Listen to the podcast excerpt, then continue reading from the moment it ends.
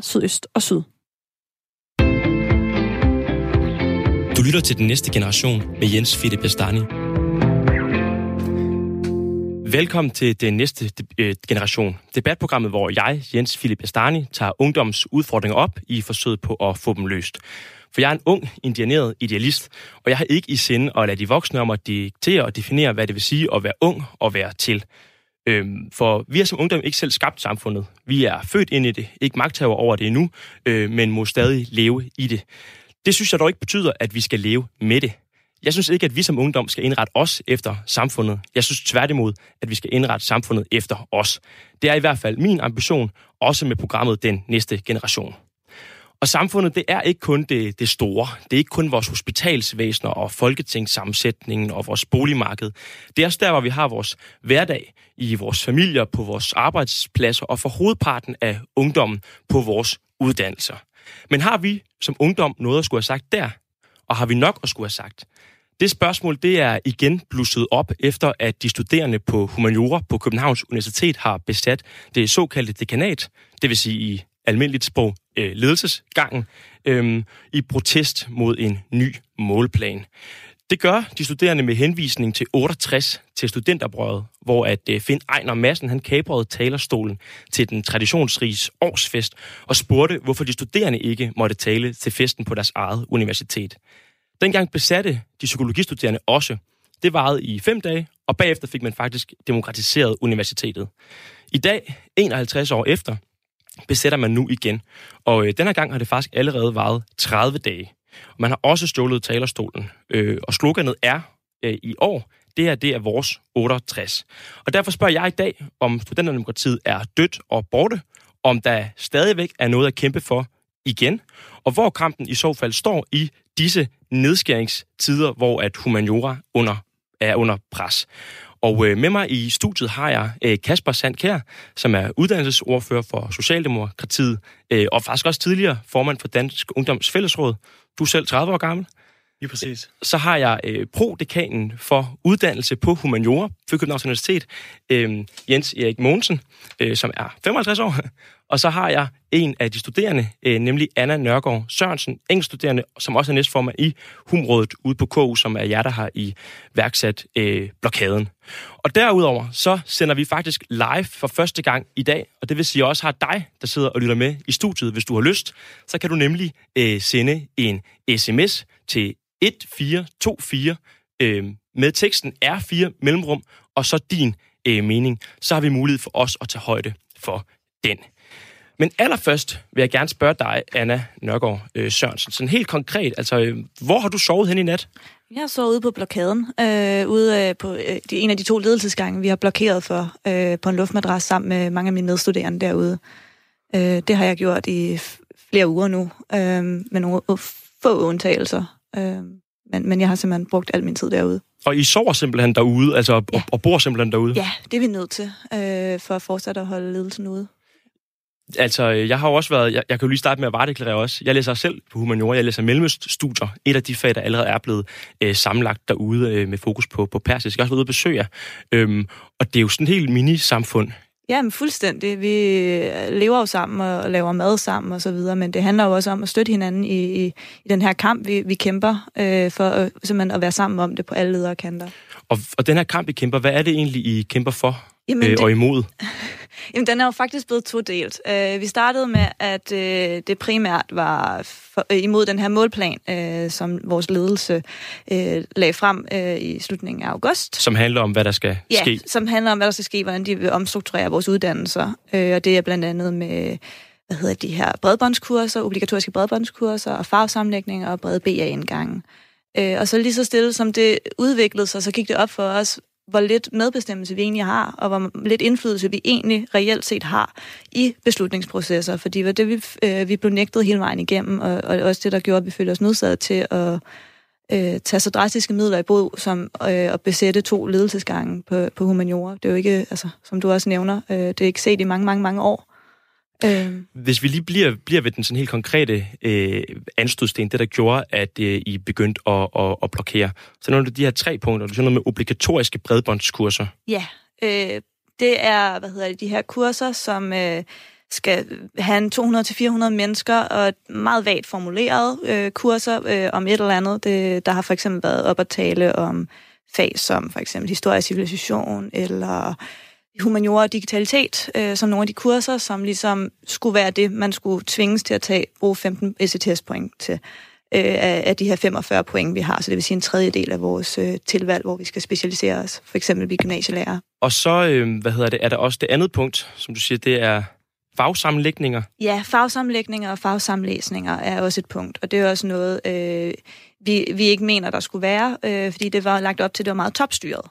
Øh, og det mente vi ikke øh, er på og, altså sådan, og helt kon- kon- konkret, hvad, hvad betyder det med fagsammenlægninger? Hvad er det, I frygter, der, der kan ske? Helt det konkret? betyder, at fag bliver lagt sammen. Øh, for eksempel, som man har set det på mellemstudier, øh, at, at det er ligesom blevet til mellemstudier i stedet for alle de her forskellige fag. Øh, vi har jo også været ude og tale om, hvordan man har talt om, at fag som fransk, tysk, italiensk osv. også er blevet i talsat som øh, eksempler, som man kunne frygte blev øh, øh, sammenlagt til, øh, til en stor uddannelse, vesteuropæiske øh, øh, studier, og det, det mener vi ikke øh, er, er konstruktivt eller på nogen måde en oplagt mulighed for at gøre. Det, det synes vi er rigtig ærgerligt. Og så det tredje kritikpunkt. Ja, det er de her brede øh, BA-indgange, som er lagt op til ligesom at være øh, lidt ligesom man ser på nogle af de store universiteter i udlandet. Det er også dem, jeg øh, har fået øh, refereret til, når, når man har bedt om eksempler på det øh, og hvor øh, man har mere fri valgfrihed imellem at vælge forskellige kurser, og øh, først det ene, og så det andet, og sådan for, forsøge at finde ud af, hvad man egentlig vil. Problemet er bare, at når man så øh, kigger på, dan- øh, på det danske øh, universitet, så har vi slet ikke nok timer eller nok øh, ressourcer til at faktisk udbyde den samme kvalitet, som man har på de her store universiteter. Og du sagde jo lige før, at det startede med de konkrete krav, men ja. så blev det faktisk også lidt radikaliseret, så det handler også grundlæggende om medbestemmelse, fordi I ikke følte, følte jer hørt. Ja. Øh, jeg kan godt tænke mig at spørge dig, øh, Jens Erik Mogensen. Du er som sagt prodekanen, som man vil næsten kan oversætte til en slags souschef.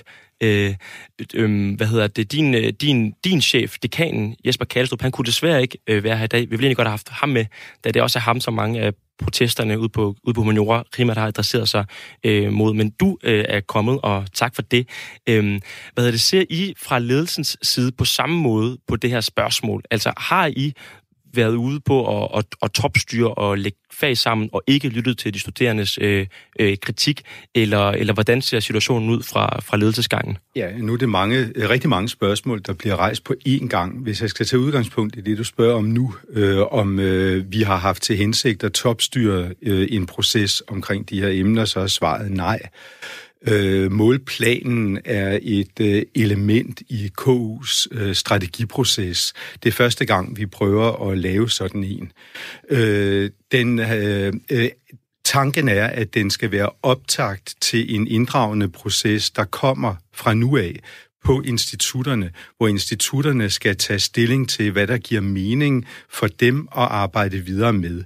Vi har prøvet, da vi lavede øh, målplanen, at samle nogle allerede igangværende øh, tendenser, som øh, vi mente, der øh, allerede ville være opbakning til øh, på den præmis, jeg skildrer. Blandt andet, at vi skal tiltrække flere indtægter ud fra efter videreuddannelsesvirksomhed, have et større internationalt blik for internationale studerende, der kunne komme ind. Det er også lidt et politisk issue. Øh, og øh, også arbejde med øh, sammenlægninger som værktøj, der hvor det giver fagligt økonomisk, akademisk mening. Vores hensigt har hele tiden været, at de her ting skulle komme fra institutterne i den proces, der kommer. Mm. Nu kan vi så godt øh, se i øh, bagklogskabens lys, at øh, målplanen er blevet genstand for en utrolig stor opmærksomhed.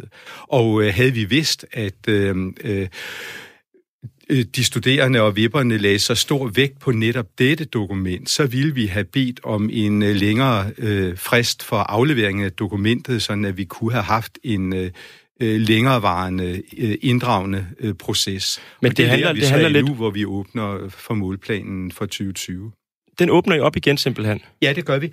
Øh, på den måde at forstå, at øh, vi nu har øh, lyttet rigtig meget til, at der er øh, øh, en bred oplevelse af, at inddragelsen ikke har været god nok. Mm. Det kan vi jo ikke have.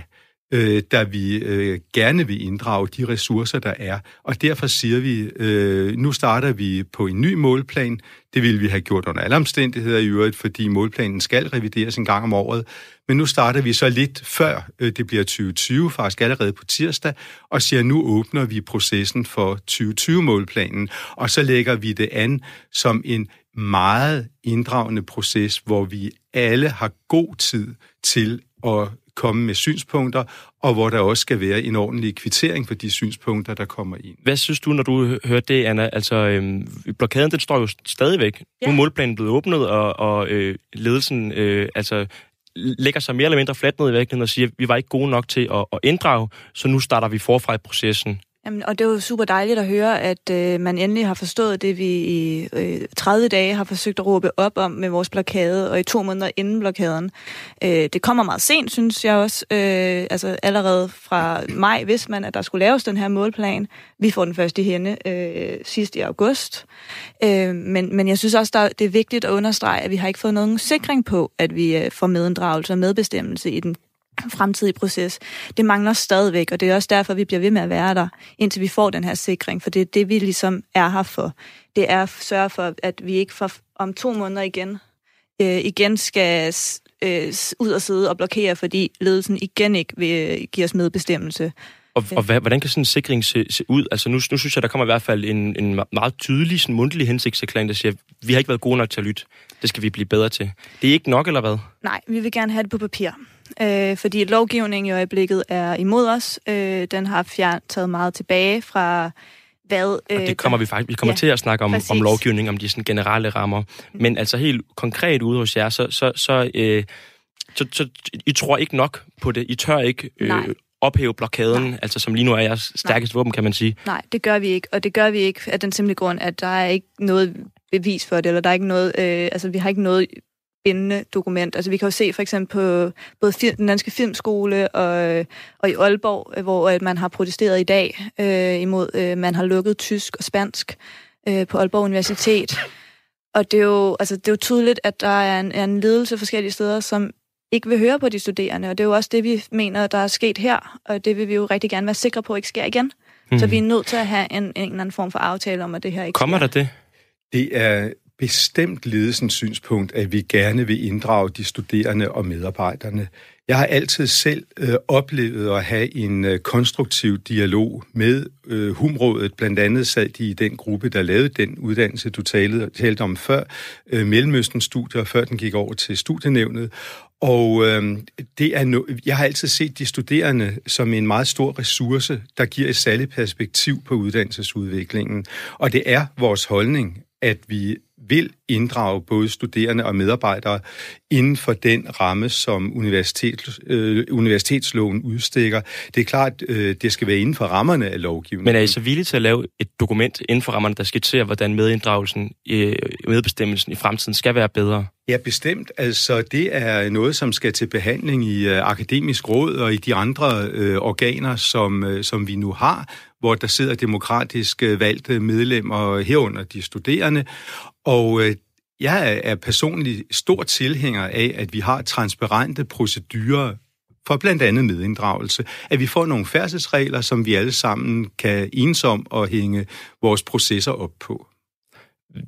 Det lyder jo til det, det, du efterspørger. Jamen, det er jo lige præcis det. Jeg glæder mig til at se det, og jeg glæder mig til at se, at øh, det, det sker også, øh, mm, fordi det, ja. det vil da ja. være rigtig dejligt. Ja, jeg tror faktisk, vi i virkeligheden er ved at være enige om de fleste ting. Det, det, kan være, vi, det kan være, vi bare skal rundt programmet af allerede, så ja. altså, simpelthen, altså, nu vi skulle nå til enighed. Der er ikke behov for heller ikke det politiske niveau, for det hele lyder til at være fryd og gammel. Nu altså, har vi jo ikke set, hvad, hvad, der konkret, hvad de konkrete positioner er i forhold til sådan en uh, inddragende proces. Det skal vi jo se nærmere på. Også i akademisk råd, for eksempel, det er der, vi, øh, vi to sidder blandt andet, og, øhm, øh, og så nå hinanden der. Og øh, det håber jeg, at vi kan øh, øh gøre nemt. Øh, det kan også være, at der bliver øh, nogle øh, forskellige dialoger i akademisk råd øh, omkring, hvordan det så skal se ud. Det er svært at sige, når vi jo ikke har set noget på skrift endnu. Ikke? Inden vi går helt over og snakker de her processer også om, i forhold til demokrati, for det er det, vi skal tale om i den næste runde af debatten, så vil jeg bare stille et spørgsmål mere i forhold til sådan, altså selve indholdet af det. Et, fordi det er sådan store stridspunkt, som jeg ser det udefra, har rigtig meget været det her med fagsammenlægninger. Nu har vi også nævnt den uddannelse, jeg læser, Mellemøsten Spor og Samfund, hvor man netop tog det, der tidligere var arabisk og persisk og tyrkisk og hebraisk, og lagde det sammen til, til én uddannelse. Altså, og, og hvorfor er det så stort et stridspunkt? Hvorfor er det ikke ukontroversielt at, at, at smide øh, flere uddannelser sammen i større paraplyer, Anna? Jamen, vi mener ikke, at det, at det det, det gavner øh, altid. Altså, det kommer meget an på situationen. Selvfølgelig kan det gavne, hvis øh, det er fagmiljøerne selv, der kommer med den udmelding, at de mener, at det vil udvikle og, og forbedre uddannelserne. Men som udgangspunkt mener vi ikke, at det er det, der er, er hvad hedder det, til gavn for, for uddannelserne. Også fordi det i øjeblikket, fordi humaniora er så presset, så er det ofte en, øh, et økonomisk hensyn, man tager, øh, når man foreslår at lægge fag sammen. Det er jo ofte det, vi ser. Når, øh, det var jo også, øh, så vidt jeg har forstået, det, det primære øh, formål med, med at lægge øh, mellemøststudierne sammen. Øh, det, det var jo, at man havde et, nogle økonomiske hensyn, man var nødt til at tage. Hmm. Og det mener vi ikke er den rigtige måde at gøre det på, for det forbedrer ikke uddannelserne. Tværtimod, det er et forsøg på desperat at holde noget i live. Ja. Øh, og det, det synes vi ikke hører nogen i stedet hjemme. Det økonomiske aspekt kommer vi, vi også ind på øh, senere i programmet, det, det, det, det lover jeg. Øhm, så det er sådan en substantiel spørgsmål om det her med fagsamlægninger, øh, blandt andet øhm, som der er en uenighed om. Men så er der også den mere principielle, som vi allerede har berørt i forhold til retten til at, at blive inddraget. Det vil jeg så og, også godt lige knytte en kommentar til det med fagsamlægning. Ja, hvis jeg må det skal du have lov til, fordi, inden vi går videre. Øh, øh, det, uddannelsessamlægninger øh, har vi set som alternativ til deciderede faglukninger. Humaniora har en stor diversitet, og den vil vi i princippet meget gerne fastholde. Humaniora har, som Anna også er inde på, gigantiske økonomiske problemer ved det, at 30 procent af vores indtægtsgrundlag er fjernet primært på grund af den politiske neddimensionering af området. Mm. Vi har mistet øh, 200 medarbejdere siden vi vender, 2016. Vi ja, men det er fordi, Anna siger, men, det økonomiske Men det har du også ret i, og vi kommer ja. til at have en hel runde om det økonomiske øh, aspekt og den kontekst. Ja. Men, men, men for at gå over i det, som, som handler mere om studenterdemokratiet generelt, øh, så synes jeg, at, øh, at, at vi skal snakke øh, om det her med forskellen mellem at, at blive hørt og så blive lyttet til. Altså forskellen mellem at have nogle muligheder for at gøre sin stemme gældende, og så have noget krav på medbestemmelse. Og det er det, vi skal tale om her i den næste runde. Du lytter til den næste generation med Jens Philip Bastani.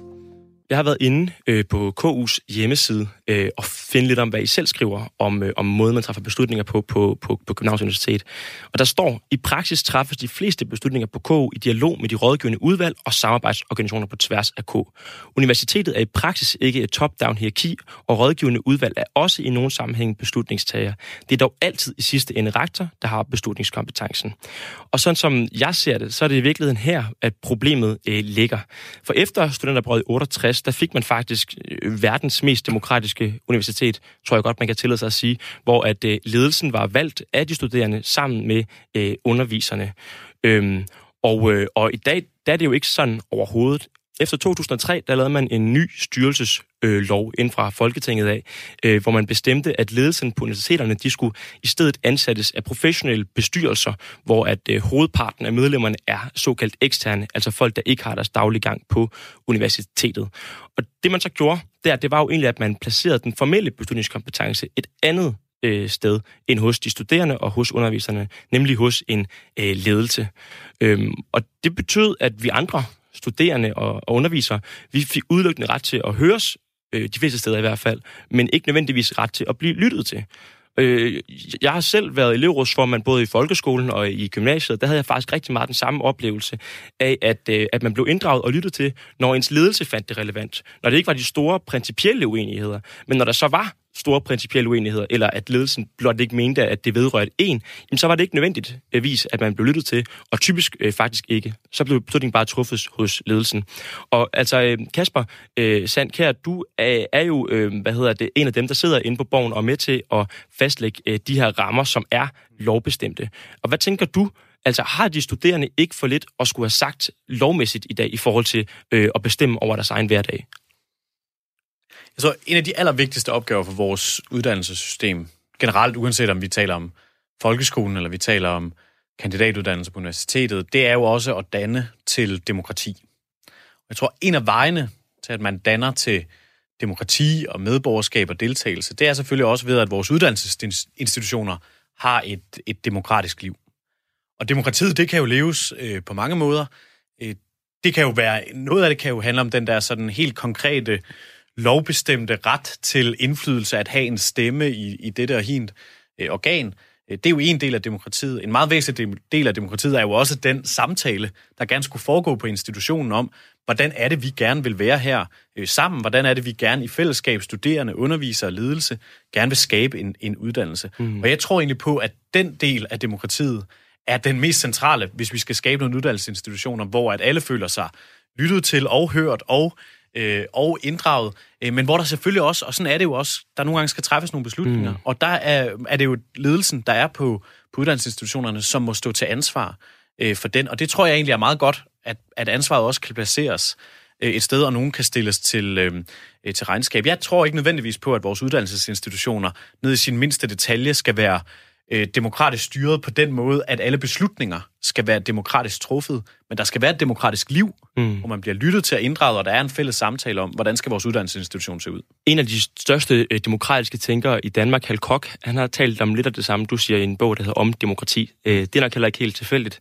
øh, men øh, hvad hedder det? Øh, han har sådan et rigtig godt ek- eksempel, hvor han taler om sådan et fiktivt menighedsråd, ja. hvor der er en flertalsgruppe og en mindretalsgruppe, og så øh, foreslår flertalsgruppen, nu skal vi gøre øh, et eller andet. Øh, mindretalsgruppen siger, det synes vi er en dårlig idé, og så fremlægger de alle deres gode argumenter og kritikker og alt muligt imod, og så siger øh, flertallet, ja, og nu skrider vi så til afstemning, og øh, ændrer selvfølgelig ikke øh, ved noget. Altså kræver det ikke, at man er fælles om at træffe beslutningerne? At det ikke forudsætning for, at der også kan være en ligeværdig demokratisk dialog forud for beslutningen? Men hele Halkoks pointe med den historie er jo netop at sige, at vi er nødt til ikke bare at sige, hvad mener du, og hvad mener jeg, men vi er nødt til at have en fælles samtale, hvor vi hver især også kan rykke os fra vores øh, oprindelige positioner. Men forudsætter det ikke, at vi også, når vi skal træffe beslutningen, er sammen om den? Jo, men det oplever jeg også, man generelt set er i uddannelsessystemet. Men i sidste ende, så er det jo ledelsen på uddannelsesinstitutionerne, der må stå til ansvar for eksempelvis, om økonomien hænger sammen. Hvad og det er klart, nu du siger, at vi vender tilbage til økonomien, og det er fint, og jeg skal nok stå på mål for, for, for alle de, de politiske rammevilkår, som jeg har ændret sig. Til. Og, der, og der er det jo bare ledelsen, der i sidste ende står til ansvar for, om økonomien stemmer, og at universitetet ikke øh, går bankerot. Øh, det er jo ikke de studerendes ansvar. Men Anna, altså, hvordan ville I have det, hvis det også var jeres ansvar, at, led, at økonomien den skulle hænge sammen? Det ville jeg synes var rigtig fint, men øh, jeg tænker også, altså en ledelse kan vel sagtens også stå til ansvar for de her ting, på, øh, hvis den er valgt øh, af, af dem, der har deres daglige gang der. Det tænker jeg, at de fint kan. Måske faktisk er der mulighed for, at de kan forvalte den endnu bedre, fordi de nemlig står endnu mere til ansvar, fordi de skal til valg igen. Og så er man lidt nødt til at leve op til noget af det, man ligesom går til valg på. Men hvem står de så til ansvar for? Det er jo det, der er interessant, fordi i dag, der kan vi jo også fra det politiske niveau stille ledelsen på universiteterne til ansvar. Det ville vi jo ikke kunne, hvis, hvis de var valgt af, af de studerende. Jeg har været både valgt og ansat leder, og jeg vil sige, øh, rent pragmatisk har jeg ikke oplevet den store forskel. Men det er klart, at der er øh, det, som, øh, som Kasper er inde på, den øh, forskel, at vi tidligere var mere inputorienteret og orienteret om vores øh, institutioner osv., og vi stod ikke i så høj grad til ans til regnskab over for samfundet. Der er så sket et skridt fra mm. begyndelsen af nullerne, hvor vi er blevet meget outputorienteret. Øh, vi skal være relevante i forhold til arbejdsmarkedet. Vi skal do- kunne dokumentere, at skatteydernes penge bliver øh, brugt øh, sådan, som øh, politikerne ønsker det osv. Og der foregår også en stadig større detaljstyring fra politisk hold af universiteterne. Og det vil sige, det er et skridt, der jo lægger meget op til, som du også siger, at øh, ledelserne øh, står på mål for tingene på en anden måde, end vi gjorde dengang vi var valgte. Jeg plejer at lave sådan en sondring mellem at sige, at uddannelsesinstitutioner primært institutioner for sig selv, eller er de primært institutioner for samfundet? Ikke? Altså, ser man dem primært som uddannelsesinstitutioner, som selv skal, skal stå for, hvad de gerne vil uddanne i, og hvordan de vil gøre det, eller samfundsinstitutioner, som har nogle bestemte krav og alt muligt andet øh, oppe fra øh, ned, kan man, kan man sige. Hvor, hvor placerer du dig hen, øh, Anna? Hvor placerer I jer hen ude på blokaden? Altså, øh, at, er det ikke fair nok at sige, I kan ikke få en valgt ledelse, I kan ikke få medbestemmelse på alle beslutninger, fordi at der er også et samfund ude omkring, som skal kunne sige, det her skal du faktisk gøre til ledelsen? Øhm, jo, til dels, men øh, man skal jo også tænke på, at øh, på universitetet, det er jo noget af det, vi også taler om rigtig meget. Så vi har meget den her udadskuende øh, syn på det. Altså, det er jo ikke en eller anden lille... Øh, osteklokke, der foregår øh, overhovedet. Tværtimod, vi har meget udkig på, på resten af verden, så det, jeg tror umuligt, at det kan blive hverken det ene eller det andet. Øh, vi har fået en sms fra en lytter, der hedder Tommy, øh, som skriver, hvorfor tror studerende, at de skal have særbehandling øh, i forhold til andre øh, borgere? Er det det, I er ude i? Altså vil I have nogle demokratiske rettigheder, som man ikke har andre steder? Overhovedet ikke. Vi vil bare gerne også have demokratiske rettigheder på vores uddannelser øh, være med til at bestemme, hvordan de skal være udformet, fordi vi bruger øh, 37 timer, hvis ikke mere. Altså, vi, det er jo et fuldtidsstudie, det er jo øh, hele vores hverdag, hele vores liv i de her år, hvor vi studerer. Vi vil jo gerne have lov til at være med til at beslutte, hvordan de skal se ud, ligesom alle andre. Vi har jo også demokratisk medbestemmelse alle andre steder, så det bør vi jo også have på vores uddannelser. Og det har vi også haft meget, meget længe. Øh, indtil 2003, der, der havde vi jo medbestemmelse på en helt anden måde, end vi har i dag studienævnen i øvrigt, ja. øh, hvor der er øh, en paritetisk øh, sammensætning mellem studerende og vipper. Altså hvor det er halv-halv mellem øh, undervisere ja, og, og, og ja, studerende. Det, det, ja. Og studienævnet har øh, nogle selvstændige beføjelser, og studienævnet kan foreslå studieordninger øh, til, øh, til ledelsen, og de forslag bliver næsten altid fuldt. Og de blev faktisk øh, også foreslået nedlagt sidste år, studienævnet. Jeg må lige øh, hurtigt lave lidt reklame for, at hvis der er andre, der har en holdning, øh, ligesom Tommy havde, så kan man altså sende den ind øh, til os ved at skrive 1424 R4 mellemrum, og så ens holdning. Og så har du markeret, Kasper. Jamen, det er bare fordi, at jeg, altså, demokratiske rettigheder selvfølgelig, det synes jeg også, man har som øh, studerende i dag. Og i øvrigt synes jeg jo, den øh, aktion, der nu lever på, på, på, på en måned eller længere, eller hvor, hvor længe I nu har sovet derude, beviser jo også, at I har øh, retten øh, til at engagere jer og, og blive hørt og blive lyttet til, og, og I bruger jeres ytringsfrihed øh, osv. Jeg bliver bare også nødt til at sige, at universiteterne er jo suverænt det sted i uddannelsessystemet, hvor at de studerende har mest indflydelse, og hvor man jo faktisk er med, præcis som, som også bliver sagt i studienævnene, man sidder med i akademisk råd, man sidder med i bestyrelserne, man har faktisk også en stemme, man er en del af at træffe rigtig mange af beslutningerne omkring Men har øh, man nok også skulle have sagt. Og det synes jeg er godt. Jeg synes, det er rigtig godt, at de studerende har en stemme. Det har jeg overhovedet ikke lyst til øh, at lave om på. Øh, det, det er fremragende. Jeg tror på, at vi får bedre uddannelsesinstitutioner. Skal vi så gøre det stærkere? På, Jamen, jeg vil gerne, jeg vil helt sikkert gerne være med til at kigge på strukturerne. Jeg, jeg tror bare ikke, at det er det, der gør det. Fordi jeg tror på, at den demokratiske rettighed er mere end at have en stemme i et bestyrelseslokale. Det er jo også et spørgsmål om at deltage aktivt i den samtale, der skal leve på en uddannelsesinstitution øh, som, et, øh, som et universitet. Og det synes jeg, at danske studerende er gode til øh, generelt at blande sig og tage ansvar og, og, og engagere sig i deres, i deres studie. Og det skal de jo øh, blive ved med. Og jeg synes, at jeg skal ikke blande mig i sagen ude på Københavns Universitet, men bare sige, grundlæggende synes jeg, at det er et sundhedstegn, at studerende øh, råber op, hvis de oplever, at, øh, at ledelsen træffer øh, forkerte beslutninger. Det synes jeg, der beviser, Men er det ikke at et problem, lever? at studerende føler sig nødsaget til at, at blokere, fordi man ikke føler, man bliver lyttet til? Nu nævnte du også, Anna, tidligere, at øh, på den danske øh, filmskole, der øh, var eleverne også ude og blokere øh, i sidste uge. Der blokerede de øh, med krav om rektors afgang, øh, fordi at de har fået en ny rektor, som øh, de mente topstyret og ville et helt andet sted hen med skolen, end de ville. Det endte faktisk med, at rektor blev afsat, og der nu er en proces i gang til at finde ud af, hvad skal der ske øh, med, med den her skole. Men det kan være et sundhedstegn, at de studerende engagerer sig og har ret til det, og de også kan skabe forandringer igennem det. Men kan det ikke også være et tegn på sygdom, at studerende føler sig nødsaget til at tage midler som blokade øh, i brug, øh, frem for den dialog, som du efterspørger, fordi man ikke føler, at dialogen den nytter og rykker? Nej, det, jeg tænker det ikke som et sygdomstegn. Altså jo, hvis det var hver eneste år overalt rundt på vores øh, universiteter, universiteter, der var øh, blokader i et væk, så ville jeg nok sige, der var der var noget galt, men det, at man i, i, en, i en konkret sag, hvor man virkelig føler, at man står i, i og det er jo det, jeg hører, at man står i opposition til, til, til ledelsen, at man så bruger de redskaber, man nu har, så længe man gør det ordentligt og inden for lovens rammer og alt muligt andet, øh, så synes jeg at det er, øh, det er fint. Det, det er jo også en del af det der dannelse til demokrati og det ledede demokrati ude på vores, øh, ude på vores uddannelsesinstitutioner. Ligesom jeg i øvrigt også, øh, Øh, og selv jo tidligere har været engageret i øh, i, øh, i ungdomsarbejdet og været med til at arrangere store demonstrationer foran Christiansborg og alt muligt andet i protest mod politikernes øh, beslutninger. Det synes jeg, der er en del af det at engagere sig. Men øh, altså, nu taler du meget om det levende demokrati. Jeg har lige fået en sms ind øh, fra en studerende på Københavns Universitet, der skriver, som studerende på Københavns Universitet kan jeg fortælle, at de studerende ikke har en stemme. De studerende er kun en del af rådgivende organer, og ledelsen kan frit vælge at ignorere dem. Københavns Universitet drives som en virksomhed. Og det er altså ikke rigtigt, fordi at i studienævnet, i akademisk råd og i bestyrelsen, der bliver der jo truffet beslutninger. Og der har de studerende det. Men det er rigtigt, at der også er en professionel ledelse. Og bare at sige, at Københavns Universitet er jo en mastodontorganisation, der kræver enormt mange kompetencer øh, at lede. Og det tror jeg sådan set er meget godt, at vi har en professionel ledelse til hvad at gøre siger, det. Hvad siger den professionelle øh, leder til, til den her kritik om, at I bliver drevet som en, en virksomhed, øh, og den demokratiske samtale, som, som, som Kasper hylder, ifølge nogle af de studerende, er trængt i, øh, i, i, i baggrunden? Jeg vil sige, at øh, denne øh, sag, som vi ser nu, den er øh, rigtig ulykkelig, øh, og der er heldigvis ikke kendetegnende for det, der er øh, vores værdier.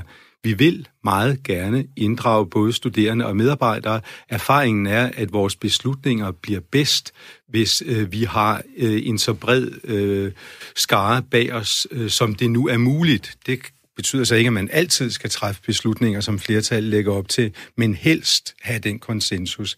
Derfor er det ærgerligt. Det er da rigtigt, at de studerende ikke har en formel beslutningskompetence, sådan som det var øh, tilfældet under tidligere lovgivning. Men det er så den ramme, vi arbejder indenfor. Men bliver det ikke meget skåltaleagtigt? Nej, det synes jeg ikke, for vi skal jo netop have det til at virke. Øh, og det har det gjort hen over årene. I den grad har vi inddraget de studerende og fået nogle gode øh, resultater med det. Så har vi øh, denne sag her, som er et, et dels isoleret problem, dels også et wake-up call, hvor vi må sige, nu må vi have Øh, søsat nogle nedfældede procedurer for, hvordan vi øh, forvalter øh, de studerende som medarbejdernes stemme i beslutningsprocessen. Og så det sidste ord om studenterdemokratiet generelt i den her runde fra de studerende selv, Anna. Ja, altså jeg må øh, melde mig uenig med Kasper. Øh, jeg synes bestemt, det er et sygdomstegn, det her. Øh, I kraft af, at vi har over 80 forskellige foreninger og institution, organisationer, der har sendt støtteerklæringer, fordi de synes, det her det er et problem. For eksempel vores landsorganisation, Danske Studerendes Fællesråd, Danske Gymnasieelevers Sammenslutning og størstedelen af studenterrådene ved de store universiteter i Danmark har jo alle sammen sendt det.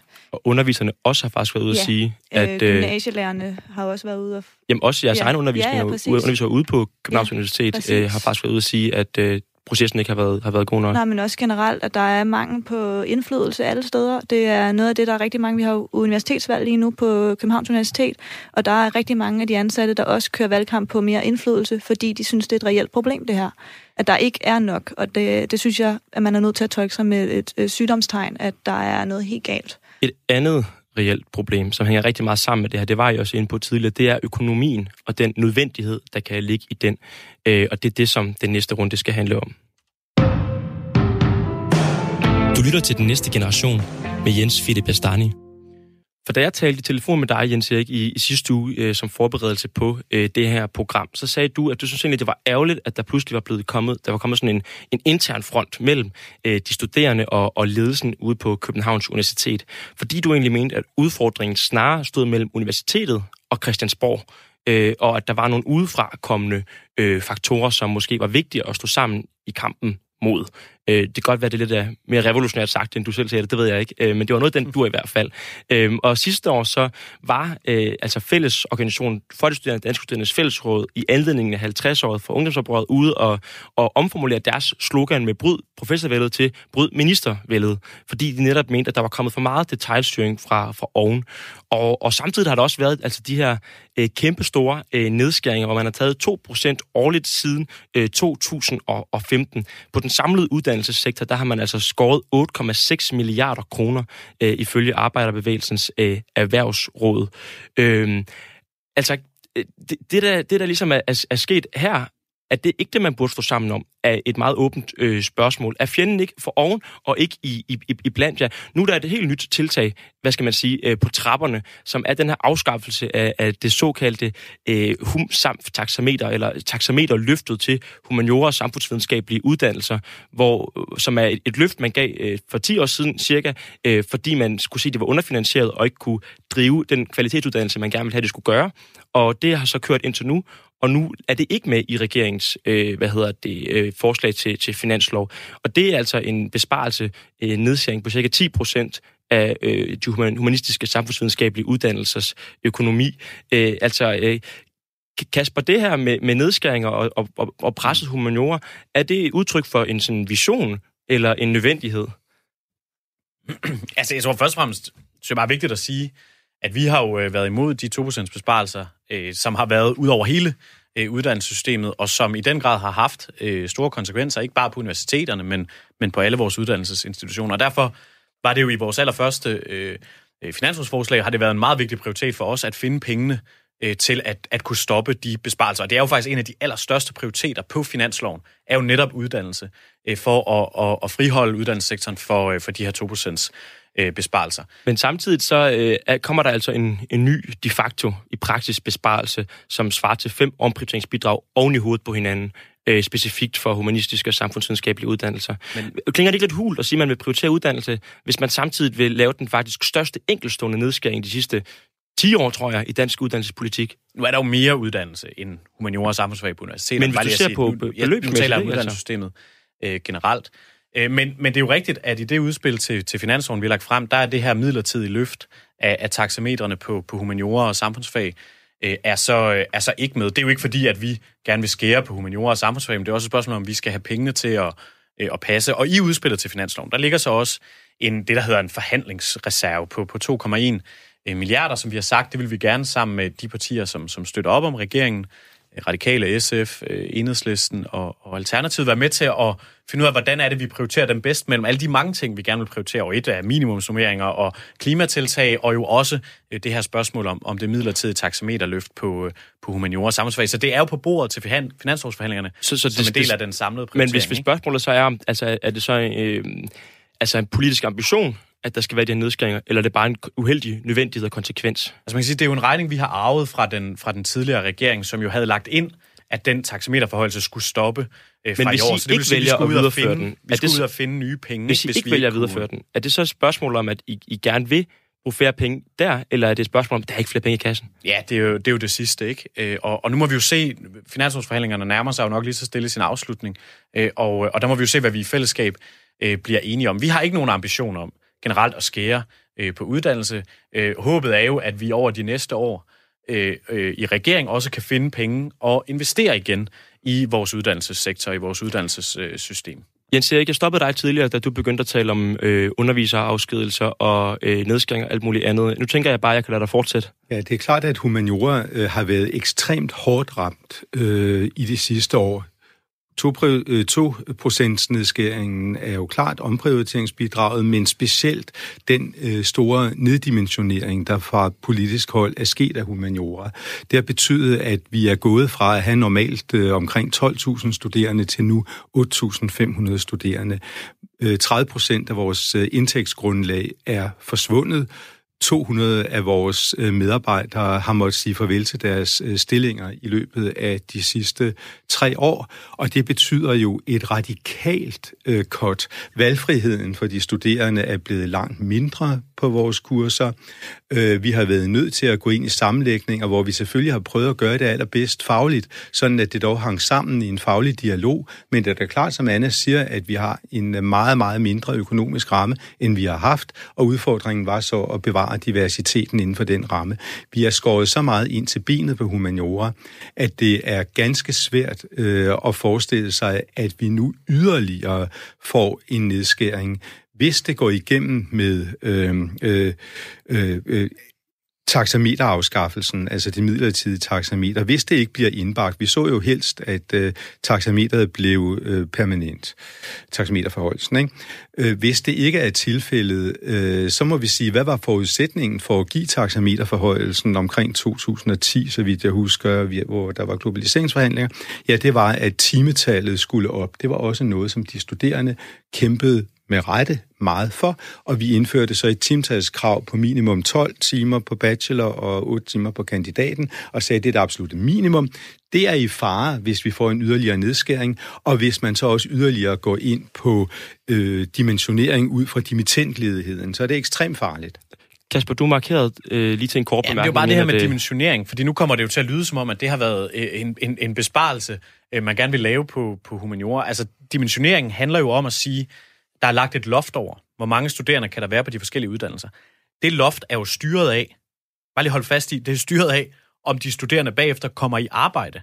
Og jeg vil simpelthen ikke som politiker på vegne af de danske skatteborgere være med til, at vi øh, beder unge mennesker om at tage en uddannelse i fem år. Den debat, den har, den har, den har virkelig rasset de sidste... Men det er bare for at sige, at det er jo men, det, det handler om. Det handler om at sige, at inden Danmark skal uddanne sig til arbejdsløshed. Det, øh, så det er jo ikke et spørgsmål om en besparelse. Det er en kæmpe diskussion, øh, hvad hedder det, og, og, og den kunne vi godt tage mm. så var det et andet program. Og, og, det, og det, det program har vi haft øh, de sidste mange uger. Vi havde faktisk et program på Radio 4, tror jeg, der handlede om dimittentledighed for et par dage øh, siden. Øhm, men hvis vi skal forholde os til det her med, med, med, med de penge, der så nu bliver forhandlet om, og som er, så kan man sige, at den øh, reduktion, som er lagt op til i finanslovsforslaget, det er jo ikke en, øh, en dimensionering. Det er jo per studerende, at man foreslår, at der skal være flere penge. Det handler ikke om, hvor mange studerende, der kommer til at være på humaniora øh, næste år. Det handler om, at uanset hvor mange der er, så kommer der til at være øh, færre øh, penge øh, på dem. Og, øh, og, og det er i virkeligheden det, som, som jeg synes er den hummel, som giver mening at diskutere i dag. Og hvad tænker du om, om, om, om, om det, Anna? Jamen altså, jeg synes også, øh, jeg synes, det er meget, meget ærgerligt. Øh, og jeg, jeg, altså, jeg må indrømme, jeg er seriøst bekymret om, at vi er nødt til at lukke humaniora på KU. Det er, det er sådan, jeg ser det. Som, som det er lige nu, der kan man næsten ikke engang få det til at løbe rundt øh, overhovedet. Altså, vi taler om, øh, og det er jo en, en, en seriøs snak, vi har ude hos os, om, hvordan, hvad, hvad skal de næste fag være? Hvem er de næste, der ryger? Det er konstant. Vi fik jo lovning på for ikke så lang tid siden, at der ikke vil være øh, flere øh, hvad hedder det, fyringsrunder, og lige pludselig var der en ny i, i år. Og det er jo fordi, vi igen mangler penge. Og det er jo, jeg synes, det er meget let bare at sige, at det er den tidligere regerings skyld, og det er derfor, der mangler penge. Måske regeringen også skulle tage noget ansvar og, og faktisk få investeret i de her uddannelser, som de også siger, de vil. Fordi det ser vi altså ikke. Vi ser ikke, at man på nogen måde øh, prøver at løfte de her uddannelser, som tydeligt mangler penge. Det er altså en hver kan se det derude. Skal, skal regeringen simpelthen tage noget ansvar? Ja, og det synes jeg faktisk også, vi gør. Øh, og derfor har det jo været og er en af de allerstørste prioriteter for os med det her finanslovsudspil, at stoppe de 2% besparelser, som har været i hele uddannelsessektoren. Og så vil jeg bare gerne, vil bare gerne sige, ja, det anerkender jeg så. Det er vigtigere for mig og for os, at vi stopper 2% besparelserne i hele uddannelsessystemet på vores uddannelser, vores gymnasier, vores øh, HF, vores erhvervsakademier, vores professionshøjskoler, velfærdsuddannelser, end det har været specifikt at redde øh, øh, den her taxameterforhøjelse, som jo er en regning, vi har arvet fra den tidligere regering på humaniora sammen. Det er klart, der er politik jo en prioritering, og der har det været vigtigere for os at stanse de generelle besparelser i, i hele uddannelsessystemet. Og den, øh, den, den prioritering er der faktisk en af vores lyttere, der, der kommenterer på og skriver her i en sms øh, på øh, 1424 Radio 4, øh, er, undskyld, R4 mellemrum. Øh, det lugter langt væk af, at S vil skubbe folk på erhvervsuddannelserne og skære helt ned på uni. Det er simpelthen uambitiøst. Humaniora-bashing lever i bedste velgående i regeringen. Er det det, der er tale om så? Du siger det lidt altså, jeg vil ord. meget gerne have flere øh, unge, der vælger øh, erhvervsuddannelserne. Både fordi jeg tror, det er et, en bedre levevej øh, for flere unge, der vælger det i dag. Selvfølgelig også, fordi vi mangler i den grad øh, faglært arbejdskraft i fremtiden. Jeg har ikke noget jeg har ingen ambition om at bashe humaniora. Jeg tror på, at humaniora har spillet en central rolle Men du vil gerne i, være... i vores kultur og dannelse de sidste mange hundrede år. Det tror jeg også på, at det kommer til. Du vil gerne være med til at skære ned på det, hvis det er for at finde men til Men jeg vil bare sige, at vi har haft en udvikling, og den ligger jo efterhånden nogle år tilbage, så det er jo sådan lidt, det er jo sådan lidt mærkeligt, at vi har debatten nu, men, men for år tilbage, hvor der, der var for mange, der læste humaniora på universiteterne. Der var simpelthen flere, end vi kunne få i arbejde bagefter, og end der var brug for. Og derfor så har der jo været nødt til at foregå en eller anden form for normalisering af det, hvor vi jo også er gået væk fra at sige, at det er en menneskeret at kunne læse hvilket som helst Men den, den, den nedstæring, vi snakker om, om lige nu, bliver jeg bare nødt til at holde, holde fast i. Den handler værdi. altså om pengene per studerende, ikke på, hvor mange penge totalt, og hvor mange studerende generelt, der skal være der. Det handler om, hvor mange penge de har per øh, studerende, også øh, næste år.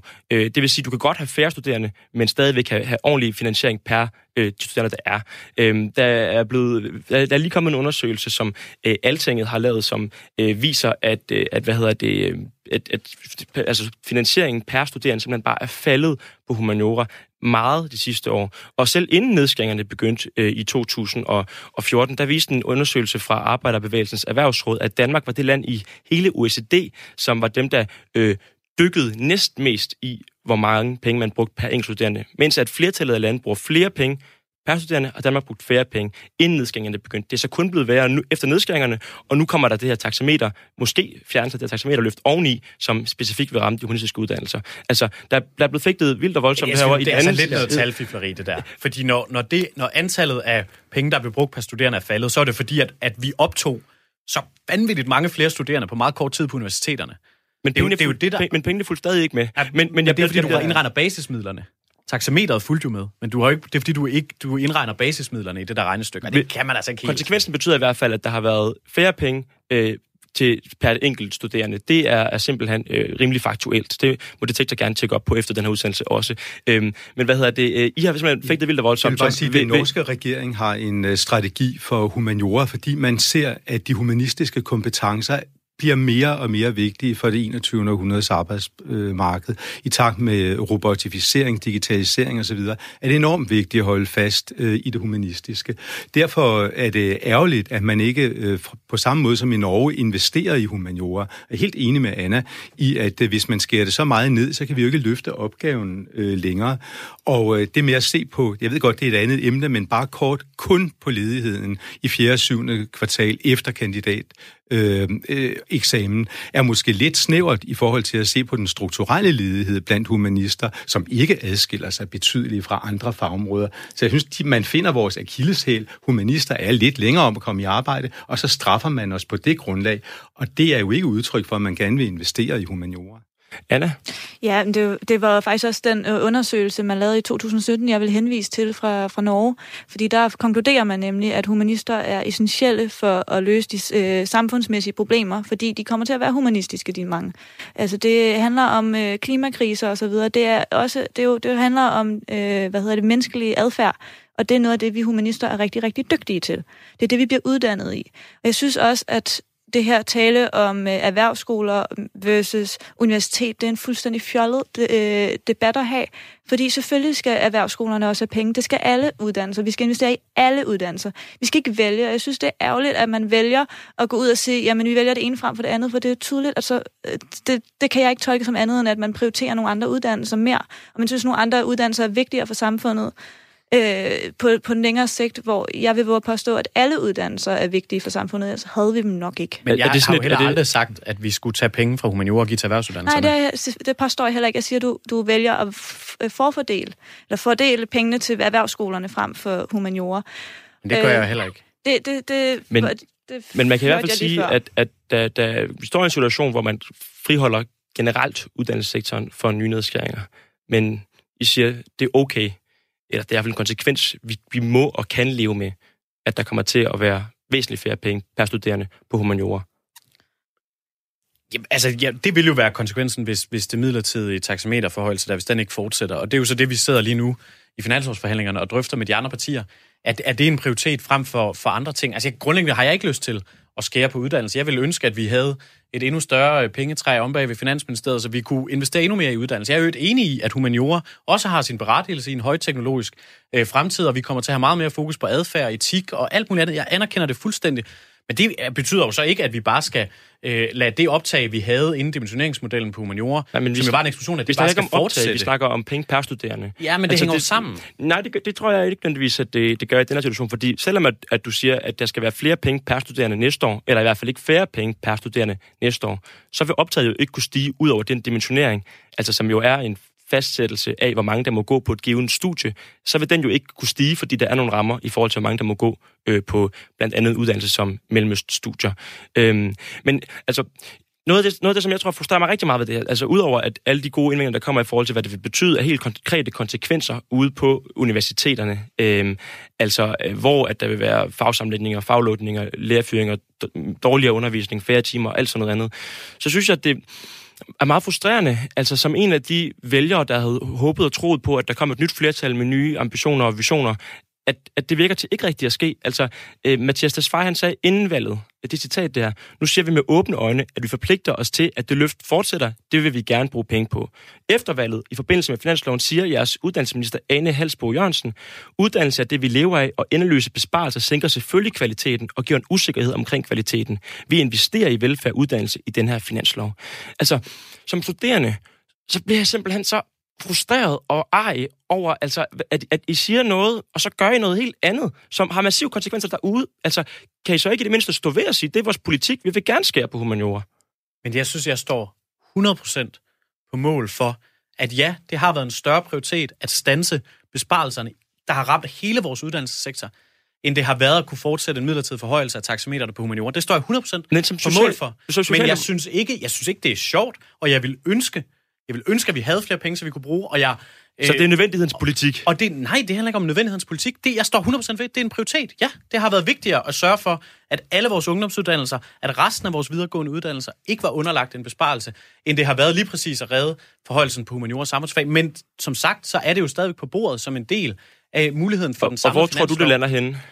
Jamen, det er jo op til den dialog, vi, vi har og har haft nu igennem øh, noget tid med, med de andre partier, der bakker op om, om regeringer, som er en del af et nyt flertal, og som jeg bare vil sige, også er et nyt flertal, der gerne vil investere i uddannelse. Og den her finanslov er en rekordstor investering i uddannelse. Det, og det vil den altså være, uanset om taxameterforhøjelsen øh, fortsætter eller ej. Jeg synes, det er...